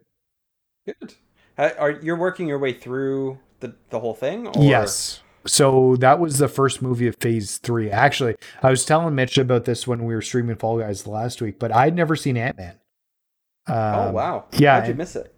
I, I haven't seen all the Marvel movies. Uh, Doctor Strange is next. I haven't seen that one either, so I need to. So we'll be watching that. Um, I missed all the Thor movies. It's not all of them, but there's a few here and there um, Yeah. that I haven't seen. So, but I actually really enjoyed Ant Man, and I'd make it a top Ant-Man's five good. Marvel f- movie for me. I just, it's a good change of pace. It's not like your typical superhero movie. It's kind of a heist movie. Um, Yeah. Yeah. So I found I found the I found the story. So when Marvel did their I think it was their would have been phase three um, media event to announce all the like the upcoming slate of films. Uh, or would have been phase two or phase three, whichever. It doesn't doesn't matter. Um, they opened the event and they announced it as Captain America: Serpent Society, and they had this big, you know, timeline of all the movies that were going to be coming out, and Captain America was on there. It was great. Uh, And their one more thing at that event was they, they they like I don't remember what Kevin Feige did, but he basically snapped, and the title changed from Captain America: Serpent Society to Captain America: Civil War. So I would have Okay. loved if they'd done another red herring in one of these titles and just changed it once one of these like earth-shattering events happened elsewhere Yeah. like if they'd done that with um, Multiverse of Madness, I feel like it's still kind of strange that we have a Marvel Spider-Man movie releasing in this calendar year is that it? we have not seen anything from. I don't think it's releasing this calendar year. It's coming out at Christmas. They would not put a movie in a Christmas release. They would not give it a Christmas release date without a plan to put that movie out because that will make them so much money. Knock on wood that we're not dealing with Delta and Gamma, Omega, Epsilon variants of the COVID 19 virus.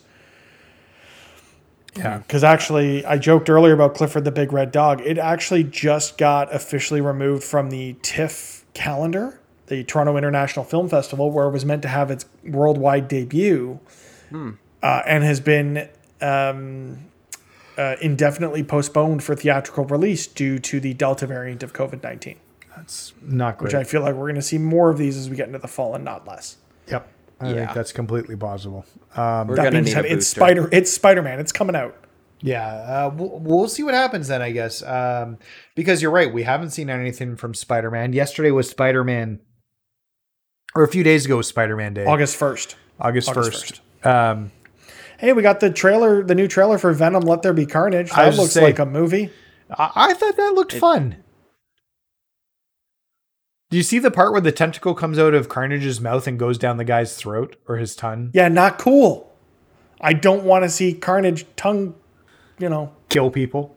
I, I Yeah. assume like the tongue goes down through the throat and then like spins and like mixes his insides up. Do you think Well, that's no, no, what's it's going just on? going to go straight through and kebab him, come out the butthole, isn't it? Well, you don't see it come out the butthole. So I can Well, only again, assume- but this was the this was the trailer cut. This wasn't the theatrical cut. That's true. Once we get to the theatrical cut, it's coming out the butthole. they should do a red band. of it. oh my god! Well, no, that movie's not going to be rated 18A, though, is it? Uh, I think it's going to be mature. I don't know. Yeah, but I figured it would be like 14A at best.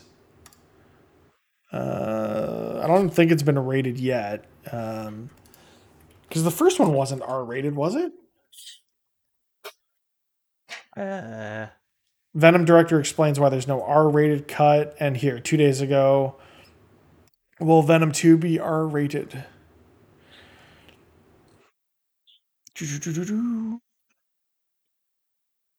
No official confirmation yet. Okay. This movie's not yet rated. Well, we'll see what happens. If the last one wasn't R rated, this one probably won't be either. Typically, they like to keep sequels in the same thing so the same audience can see it. That is Um, totally fair. Yep. So it'll probably follow whatever the last one is. But um, yeah, so let's get to Loki and we can talk about Loki quickly. Um, it's a fantastic Disney series uh, that I am super excited for that will be coming back for a second season because at this point, with the exception of um, like at least with Marvel universes, they all seem to be one and done at the moment. So the fact that we're going to get more stories with I- Tom Hiddleston in this role is exciting. It's unfortunate that they announced the second season before the first season released because that would have been a nice reveal. Did they? They did. Oh, I had no idea. I, I think the general audience probably won't, but Yeah. for someone like me that is very, you know, ingrained in this culture, yeah, I knew that was getting a second season. What I was surprised by that we found out this week is that Marvel's What If will be getting a second season. So I'm excited to see uh, see what happens there. What's what's the boy think of the Marvels? He's excited for all the Marvels. Yeah, they're excited every time we watch them. Um, we've been going through them uh, as we've discussed. So we're through Civil War. Um, yeah, no, all of them. I'll except my uh, youngest uh, fell asleep. It was like eleven o'clock at night when we were finishing Civil War, and he passed out on the couch. So, Hmm. um, Mi- Mitch has disappeared. He's going to f- try and fix his light that is flickering. ah, My lights were really flickering and it was bothering me, so I had to turn them up all the way. all good. Okay. Um, Um, so yeah, but- yeah, Loki. Uh, really good. I really loved um, what's uh, Shout out to Owen Wilson. yeah. Owen Wilson was great. Uh, we didn't get to see him on a jet ski, but with multiple seasons, there is time for that. Um, What if we get an episode of Marvel's What If that's just Mobius on a jet ski? I would take it. Uh, um, a little No, disappointed. apparently I was reading I was reading an article um, that they had planned to flush out more of Mobius's backstory once the reveal had come out. Obviously, that all of the TVA employees were variants, so it would have been nice to see that. But I think I read somewhere else that this was originally planned as a twelve episode series, not ten, uh, and that COVID had kind of thrown a wrench in that. Yes, AJ, well, it only hit six episodes. or six Okay. episodes. Sorry. Partway through the the the the series, I came to the conclusion that maybe, and I think it was because of the place after after they got what what after the variant wh- wherever the hell the variants go to They get face pruned and go to that, Pruned, that that's it. graveyard thing. Yeah. yeah. because the only people there were Lokis. Yes. Is Yes. Mobius a Loki variant? No, because he No. got pruned by someone else. Yeah, but he was in the same place where only Loki variants I- seem to survive. I They, think the they sort of explained like the other variants that Did were there they? kind of explained it that only Loki variants survive because like we see that ship full of and people. Mobius, Mobius survived there. That's what I'm saying. Yeah, but for all of Could he? Could like we don't an hour like if the, if somebody was if somebody got pruned and or not if somebody was a variant and had their memory erased of everything and had their personality wiped and all of that and they became you know somebody else like in in at the TVA could that not include Mobius? Could he the reason why he goes after the the Lokis that are causing trouble because he is one himself, and so therefore he might be best suited to do so. It's a bit of a stretch, but it's possible. I th- I think from like I think the survival aspect of it is like I think it's more so the amount of time that he spent there. Um, because we do see like that ship that gets pruned and the crew are immediately killed. I think when he arrived, the thing probably tried to kill him, and he was able to find the pizza delivery van or whatever it was he was driving around. Yeah. He got lucky more so than other non Loki variants. And also, we not all variants that are in there are Lokis because we do see Throg. Oh, that's true. That's a Thor variant. We do see Thor fro- Thor as a frog Voiced by uh, Chris trying to reach for Mjolnir and cannot get there. Um, Also, shout out to Alligator Loki just because of the memes. I love the memes. Did you is, is is alligator Loki's brother Alligator? No. no. Um, Sure. Yes. they well. uh, yeah no uh, the, the whole situation um reminded me and i set, brought this up with wandavision um like watching lost back in the day and get like every episode you get to the end you're like i want to know what happens next because they leave you on a cliff uh, like a solid cliffhanger and i never quite got that from the falcon and the winter soldier No, Like- it was it was very it it felt much more like standard Marvel fare. Yeah, it almost could have been its own like honestly, it could have been shortened by like like an hour or two and been a movie. See, I like I like the time that we spent with the villains in uh, Falcon and Winter Soldier. Yeah. I like the amount of time we got with John Walker. I like the amount of time we got in Madripoor. Um, I think. Have you guys seen Black Widow yet? Yes. No, Oh, I have not. oh okay. Then I won't Sorry. mention. th- No, it's okay. Totally Well, fair. yeah, no, I I, I want to watch that with Rachel, and you know we're not hundred percent comfortable on being in enclosed spaces yet, and Disney Plus we Premier don't Access, baby. We don't feel like paying thirty dollars for that. Thirty four ninety nine plus tax. Yeah. Yeah, Thanks, Disney. I, I will say that um, just to touch on what we mentioned earlier with the Black Widow stuff, um, it's very disingenuous uh, as there is a lawsuit by Scarlett Johansson about the Black Widow and the money she made because of them release on Disney Plus, and they blamed her for not thinking about the pandemic. Meanwhile, Disney's the only uh, streaming service currently charging premium prices for movies that are being released.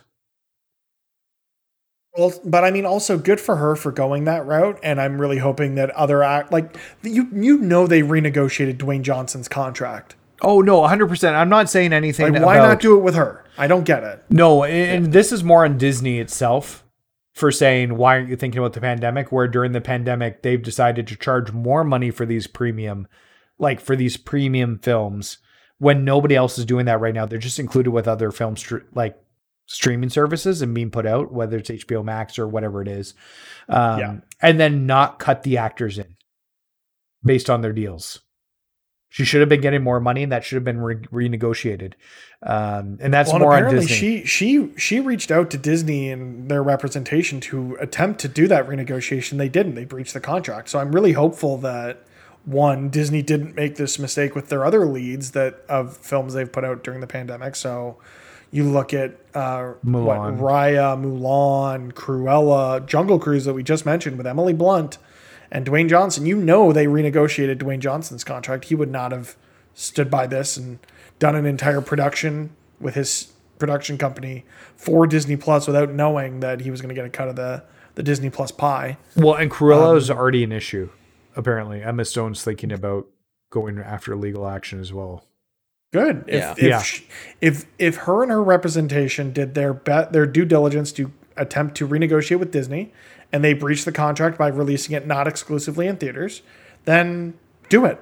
It probably means the end of Premier Access, which has been great for consumers during the pandemic of not feeling the need to go back to theaters to see things like, you know, Fast Nine, or in Canada things like Into the Heights or uh, Godzilla versus Kong or other films that like we don't have HBO Max here. So unless you have a friend or, or a VPN, you can't get those films other than paying paying the premium of going to iTunes, Google Play, or whatever, and paying the twenty five dollars for forty eight hours Yeah. versus the thirty five dollars Disney's charging to own it in perpetuity until it's part of just the standard Disney Plus library. Um, I don't mind them charging that ten dollar premium because the way, like for me, the way I consume Disney Plus, and that's not the same for everybody. I watch Disney Plus daily. Like it is my most used streaming service by a wide, wide margin. Yeah. So to be able to go and rewatch Raya a few times before it hit for everybody, or rewatch Cruella once with with my wife, and then another time with my sister, my mom, and Black Widow, same situation. Uh, Jungle Cruise has been the same situation. I've already seen it twice or one and a half times. We fell asleep during the second showing. We're going to finish it maybe tonight after the podcast, if uh, if we can wrap it up soon. Yeah. I, I I appreciate them doing that from a consumer standpoint, but I understand like from a talent standpoint, they need to get they need to make what they're owed. Like it we we I can't remember if we talked about this when they released the Black Widow box office numbers and then also for the first time released Disney Plus Premier Access numbers. And they did the same thing on Jungle Cruise after the first weekend. The numbers included Disney Plus Premier Access. That's pure profit for Disney. Like No. there's Yeah. there's some advertising budget that goes into trying to promote Premier Access, but they own the platform. So like that is more more or less pure profit. And they need to make sure that their talent are properly taken care of if they want that to be an option moving forward. Um, But if their plan is to just go back to theaters, they'll probably bite the bullet on the five or so, you know, leads whose compensation was tied directly to box office performance and you know, settle out of court and move on with the way Disney operates. And that's just making a bazillion dollars by owning everything. Yeah, no. Um, they they need to pay them properly, and I know we'll talk about it more with What If when it comes out next week. Um, But she isn't hasn't been brought back for the voice acting, along with several other people, which is a surprise because I think they initially said they were going to um, have all the voice actors initially come back for it. They were going to try to get as many as they could. As many was as my could. understanding. Uh, but we knew, I think initially when they announced it, we knew that both Chris Evans and Robert Downey Jr. were not going to reprise their roles in the series. I think now we've learned that uh, Tom Holland is not in it as Spider Man, which I think is very disappointing. I think he's the best Peter Parker slash Spider Man we've Yep. gotten yet in live action. I agree with and that. this should be his role until he doesn't want it anymore. We found out via Twitter uh, and James Gunn found out the same way, which was even worse. That um, Dave Bautista was not even asked to reprise his role as Drax for Marvel's What If, because we've seen Drax in various screenshots. Because we know we're getting the What If scenarios of T'Challa as Star Lord. Um, and James Gunn immediately replied to that tweet saying, "What?" When uh, Dave Bautista said he wasn't asked. It's I don't know if that's a Marvel decision or a Disney decision, like if it's budget or what, like because they'd have to pay these actors a premium to come back and do this. Yes. But I feel like an act, an actor like Dave Bautista would do it for whatever it might be. And they brought back um, Hayley Atwell, who's going to you know, I I'm surprised she hasn't already like her career hasn't blown up already because she's going to be in the next Mission Impossible movie. She was phenomenal in Agent Carter, phenomenal in in the first Captain America. We know we're getting Chadwick Boseman's last acting performance as T'Challa slash Star Lord in this series. Um, it's it's just disappointing to see them try to make it what it could be and then not do it. That being said, the stories they're going to be telling of Captain Carter and Marvel zombies and an alternate Guardians of the Galaxy and an alternate Avengers like circle pose thing that we saw in the trailer. I think they're going to tell some really interesting stories here and they're going to be a lot of fun, but at the back in the back of my head it's just going to be well the people that aren't here it's because Disney wouldn't open their purse and Disney's got the biggest purse in the industry. So why not share that wealth with the talent that have gotten them this far? It mm-hmm. doesn't make a lot of sense.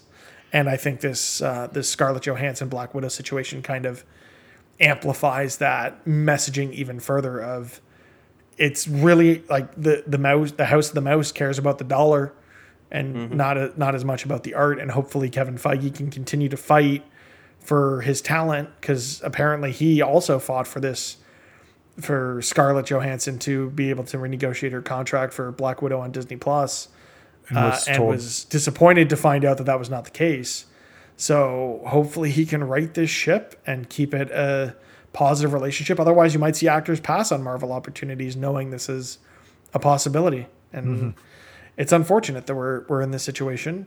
Um, but I don't think there's anything we can do. We can just hope that they do better moving forward with the actors that they work with, Yeah. and not just you know obeying the almighty dollar. Well, Do something creative. like the actors need to push back and get these into the contracts now too. I feel like they're going to. Anything signed after 2020, I would assume, has some sort of rider to renegotiate or reopen negotiations if a film is not able to release theatrically, if compensation is above a specific threshold or something like that. Yeah. So I agree with that. All right. Yeah. Oh, uh, the other one too. Benedict Cumberbatch isn't voicing Doctor Strange in the series. Oh, that's weird. Yeah, His voice is so distinctive. it is because it's such a bad American accent. Yeah. That being said, uh, Loki opened the possibility for anything uh, when it comes to Marvel. So, like, is there any like far fetched what if alternate universe scenarios that you guys want to see Marvel tackle in their next, like, let's call it the multiverse phase? Because we also know, and we saw in the last episode of Loki, which I was very surprised that we got, the reveal of Jonathan Majors as the uh, the the big bad well not the big bad but the man at the end of time or I can't remember the actual name of the character from the comics but Hank, he's Hank- uh, well, he's a variant. He is the nicest He who remains. most peaceful yeah he who remains is how he was referred to in the series. Yeah. and he who remains in the comics also has another name that I forget but he is like the most peaceful least um destructive or violent variant of Kang the Conqueror Yeah. we are getting Kang the Conqueror in the MCU. We're getting Kang the Conqueror in Ant Man and the Wasp Quantumania. Yep. And that's been Which- confirmed. so what was it, Yanni? So, Yeah, do I, said, too. I just said, oh boy. Okay. so like we know we're not getting DC anytime soon crossing over with Marvel, obviously. I mean, until Disney buys DC. Yeah, apparently. Um, but uh, I would like to see uh, the Squadron Supreme, um, which is their take on a Justice League-ish uh, team as a what if, or like movie, Or um, just as a villain. Like yeah. they've been villainous in the comics before. I think that could be really interesting. So um, I think like when when I'm thinking about like what's like off the wall, also like we have a great Spider-Man and Tom Holland, but I would love to see Miles show up, specifically Miles from uh, an animated Miles interacting with Tom Holland from Into the Spider-Verse. I mean, I think this opens the opportunity to get the live action Miles, which is what I'm really looking forward to because we know in like we know Sony wants Tom Holland in their movies really bad. Like really really bad. Yep. Um, they've hinted at it with uh, I think spoilers for the was it the Morbius trailer? I think Michael Keaton shows up in that, Yeah, he's and the uh, rumor is that he's playing the Vulture character in that He's in the jail, I think, in in the movie. in the movie. Yeah, so I think like by the time we get there, multiverse is going to be in full swing. Um, I really hope this opens the door to Marvel finding a way to do live action Miles or live action uh, Ghost Spider, aka Spider Gwen, aka Gwen Stacy. I think it'd be a lot of fun in live action. Heck, give me Um, Nick Cage as Spider-Man Noir in real life. There you go. Oh God, I hadn't even thought about like. Don't even have him take off the mask. Just have him be Nope. masked the entire time and just Yep. do the voice. Yep, Just do Yeah. the voice. just do the voice and make it a Spider-Man Noir movie. Oh God, What? they're making a Blade movie. Yes. What if? Oh, is this about Wesley Snipes? No, what if Nick Cage shows up in the Blade movie as Ghost Rider? Oh. Oh, Oh. Is that a good what thing? if? I actually didn't mind Nick Cage and Ghost Rider to be honest. I thought it was fun. Nick Cage either is really great or really terrible in movies, and there's no in between. He wasn't particularly good in Ghost Rider. I just think that would be like a like give me a Ghost Rider movie that's actually developed by Marvel with Nick Cage in the role as opposed to whatever the hell was it Universal I think had the Oh. rights at the time. Wait, does that mean we could get Ben Affleck back as Daredevil? No, I. So the rumor Eh. the, there there are rumors that Matt Murdock is going to show up in Spider Man Yes. and in She Hulk, and that it's going to be um, the guy from uh, Charlie Netflix Charlie show. Cox, Yeah. That's the the the actor that played him in the Netflix shows. I really hope we get a good Daredevil. Like that Daredevil was good. That Kingpin was amazing. Yeah, King- Kingpin was really good. I just want to see them do it in do it in the MCU proper and not this weird Netflix stepchild that they kind of Yeah. ignore now. I really wish because the honest truth is those actors, with the exception of Iron Fist, were all pretty decent. Uh, I like thought they were all good. I even liked the guy that played Danny. Uh, was it Danny? Dave Rand? Dan- Danny Rand. I- yes, thank you. yes, Iron Iron Fist is where I kind of fell off Yeah. watching those Netflix ones. I think. I didn't enjoy the show, but I enjoyed the character. If that makes sense. Like, I, think- thought he was fine. I just didn't think there was anything else around him that was particularly interesting. Char- Charlie Cox was good. I think Krysten Ritter really shined as Jessica Jones. Um, Well, I mean, the highlight of any of those Netflix shows is the villains, right? I mean, yeah. Oh, uh, um, Vincent D'Onofrio as Kingpin was absolutely like out of Yeah. this world best Kingpin we've seen live action. Uh, sorry to um, Michael Clarke Duncan. Yeah, Michael Clarke Duncan R.I.P.. the Ben Affleck movie. Yeah. Uh, and the Purple Man played absolutely beautifully by uh, David Tennant. Yeah, he was, Was so good. probably my favorite Marvel villain. Period. Well, Like, I, I was just he was so good. It was so off putting, and those abilities with his. Oh, it's. I want to go watch. I want to go go rewatch Jessica Jones now because I think that is the that first season is the strongest uh, that- strongest season of Netflix Marvel shows. for yeah, I agree with that. That- well, and it was so it was yeah it, it was so tough watching david tennant in that role after watching him in doctor who. Yeah. Because he he he is still my favorite doctor and see oh man he's so good Oh, well, and coming back to the villains, Cottonmouth in the first few episodes of Luke Cage was amazing. Uh, who will be playing uh, Blade? Uh, Marshala Ali? Am I saying that Mahershala? Ali. Yeah. Mer- Mahershala Ali. Mahershala Ali. I'm going to say this wrong. I'm sorry. Mahershala Ali. There you Um, go. yeah. Okay. So It's he, like trying to pronounce your last name. It's yes. Macaroni Um, but he was excellent as Cottonmouth. Luke Cage got not worse, but it wasn't the same level it was when he wasn't. fine. On They, the had- they had a really good first half of that show. yeah. It And was then a, didn't. yeah. Um, but the character who guy who played like they seemed to nail the heroes Well, and and the yet villains. Jon Bernthal's Punisher was really good too. Like there was a lot to really like about those shows, and then ultimately they didn't. They didn't amount to For anything. what for whatever reason, we don't know what conversations went on behind closed doors, but they didn't treat the Netflix shows as like they treated them as MCU, but they treated them as MCU adjacent, similar to the other Marvel television properties. Agents of Shield after like the first what two seasons didn't really. It referred back to um MCU like once when Samuel L. Jackson showed up later on. Um, Agent Carter didn't really get the love that it deserved. Let's not even discuss what they did with Inhumans. That was absolutely barbaric.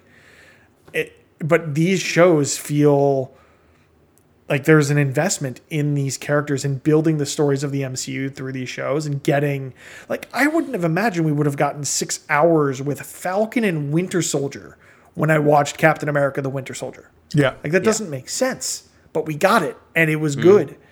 And to get 6 hours with a character that's had a total of like 28 like I think before they if you haven't already, go watch Assembled. They do the behind the scenes documentaries Yes. of these Marvel properties after they release. The episode on Loki was phenomenally done, beautifully narrated by Tom Hiddleston. Um, and I think they mentioned he had something like under an hour of screen time total across Thor, Thor 2, Avengers, and Thor Ragnarok and Avengers Endgame. So it's five previous appearances. And to give him six hours to play with this character and now knowing we're getting a season two, it makes me incredibly happy. Yeah, he he's a treasure. Um, he turned Loki into somebody who should have just been a one-off villain for one movie into a mainstay in the MCU. So Yeah. Marvel Marvel did a better job turning a character that has historically been a villain into an anti-hero than Sony has done with the greatest anti-hero in comics in Venom. They've tried twice and they've failed pr- more or less both times. Would the Punisher uh, be considered the greatest anti-hero? I think if you put up the Punisher logo and Venom's like face, I think you probably get closer to a 50-50 than you'd think in terms of like main main like main uh, mainstream recognition. I feel like you show you show Venom, people know Venom. You show Punisher, they'll be like, "Hey, that Marvel logo thing," or they'll say Punisher. I feel like there isn't a ton of like. I feel like Venom as a character is more recognizable than the Punisher logo, but maybe I'm wrong. Maybe maybe it's not. Let's find out. Let's uh we'll turn to Twitter and we'll come back to this later, but I'm going to put out a poll of who's the more recognizable anti-hero. You should put we'll Batman in there Twitter too to because he's an anti-hero as well. Who? Batman. No, I'm sticking specifically. I'm going to say specifically Marvel. Okay. So then Spawn's out too. Yes. All right, that's fine. So we know we're getting Loki season two. We know we're getting What If. What If's going to be canon. And what, like, what more can Marvel do? Like they they seem to continually, like they're getting better as these things are going on. Like that you can see that with the Avengers movies. They culminated ten plus years of filmmaking in these two, like. I'm not going to say masterpiece films because they're not like standalone films. They're not incredible, but the payoff, like the build and payoff from that. Do you see Marvel doing this again and starting to build towards this multiverse thing for maybe Secret Wars or anything like that? Or is it going to kind of be like smaller builds, nothing to the same scale that we saw with the Infinity Saga? I and that's the problem with this whole phase four right now because we don't know the direction they're going. It's kind of funny going back and rewatching um the build for like the first few phases for the Infinity Saga because it doesn't really like there's hints and stuff that are put out, but until near the end of phase two, you don't quite get an idea of what's coming. You know Thanos is there, but you don't know where the stones are, and the stones are revealed as we get further into the movies. Um, so it feels like they're kind of that that infant stage again with the movies. What that looks like going forward, um, I'm not sure. I Kang, I think, is going to be littered through the universe. I think they're also doing a Skrull TV show, and Yeah. so there could be a secret So they're invasion. they're they're, right? They're planning Secret Invasion, starring Samuel L. Jackson and Ben Mendelsohn, coming back as the Skrull Talos from Captain Marvel, and we also spoilers for Spider-Man: uh, Far From Home, but we see Talos again at the end of that movie. Um, we had Skrulls teased at the end of WandaVision. So there's definitely a build towards more of a secret invasion storyline and and that sort of thing. It's just So it'll be interesting to see what approach they take, because typically the Skrulls are the bad guys in those. Yeah, and they seem to be the good guys and helping out this time, and I don't know what that Maybe looks like. that's that's We also that's we also have the Marvels. We also have the Mar. We have Miss Marvel at the end of this year, presumably. They've said Yeah. late 2021 for Miss Marvel. We've got the Marvels, which is the new title for Captain Marvel 2. Yep. coming next year.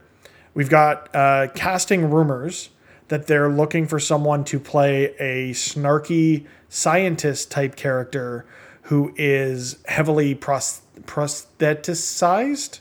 Oh, I Reed know if that's a Richards. word. prosthesis. I don't know. Super Skrull. What does Oh. that mean? I'm I'm thinking so the Super Skrull is a character in uh, Marvel Comics who is like he's a genetically modified Skrull scientist who has all of the powers of the Fantastic Four. So this would be Oh, something wow. to set the groundwork for an eventual Fantastic Four, which we know we're getting, Yeah. which isn't going to star John Krasinski and Emily Blunt at this point, I would assume, and that makes me sad because I think they'd be perfect. Yeah, they'd be really good. I want to see John. AJ, what do you think? What are, what are they other than knowing like they've planted the Skrull stuff, they've planted the uh, the Kang the Conqueror stuff, multiverse. Like what what out of left field thing do you think Marvel could be building towards that we're not even aware of at this point? Mm-hmm. I don't know, like, because there, there's just too many options, and like anything I can think of really just sort of would make a good one-off what if episode, like Cap getting his own Iron Man armor. What would he do with that? Well, and that's good. I think having those one-off episodes is like that's Yeah. more to what I'm curious about where people would go with those. And do any of those get popular or cool enough to inspire its own something bigger? Uh, that's Food very possible. thought. Um, also, Definitely Mitch, when we're talking about things they're building to, we talked about Kang, we talked about Secret Invasion. We also can't forget the Thunderbolt slash Dark Avengers. I didn't want to touch on that too much. Uh, we can get to that later Yep. when we see some of that come back. But yeah, we did see towards the end of Falcon that they're starting to build this sort of stuff. Maybe through crazy multiverse stuff, we get a Norman Osborn in the Spider-Man movie. Maybe Sony just gives up and finally sells its film division and the rights to Spider-Man revert back to Marvel. Maybe Disney just buys Sony because Sony Yeah. who knows at this point, but it's all food for thought. And I think that's where we'll leave it to ruminate on until we come back and talk about more MCU because there was no one here to stop me from talking about the MCU. That's fine. I I'm gonna hit the all clear button, so no more spoilers after this. So let's see what happens. No now. more spoilies. Then we no should more wrap up. I pressed it. He pressed it. Which is- So this is the Okay. point where I will say thank you so much for tuning into the latest episode of Press YYZ. If you enjoyed this, please be sure to follow us on Twitch, Twitter, YouTube, everywhere you can. Hit the bells, hit all the buttons to make sure you know when things go up. Uh, we'd love and appreciate you if you could rate us on Apple Podcasts. That's very important to the show.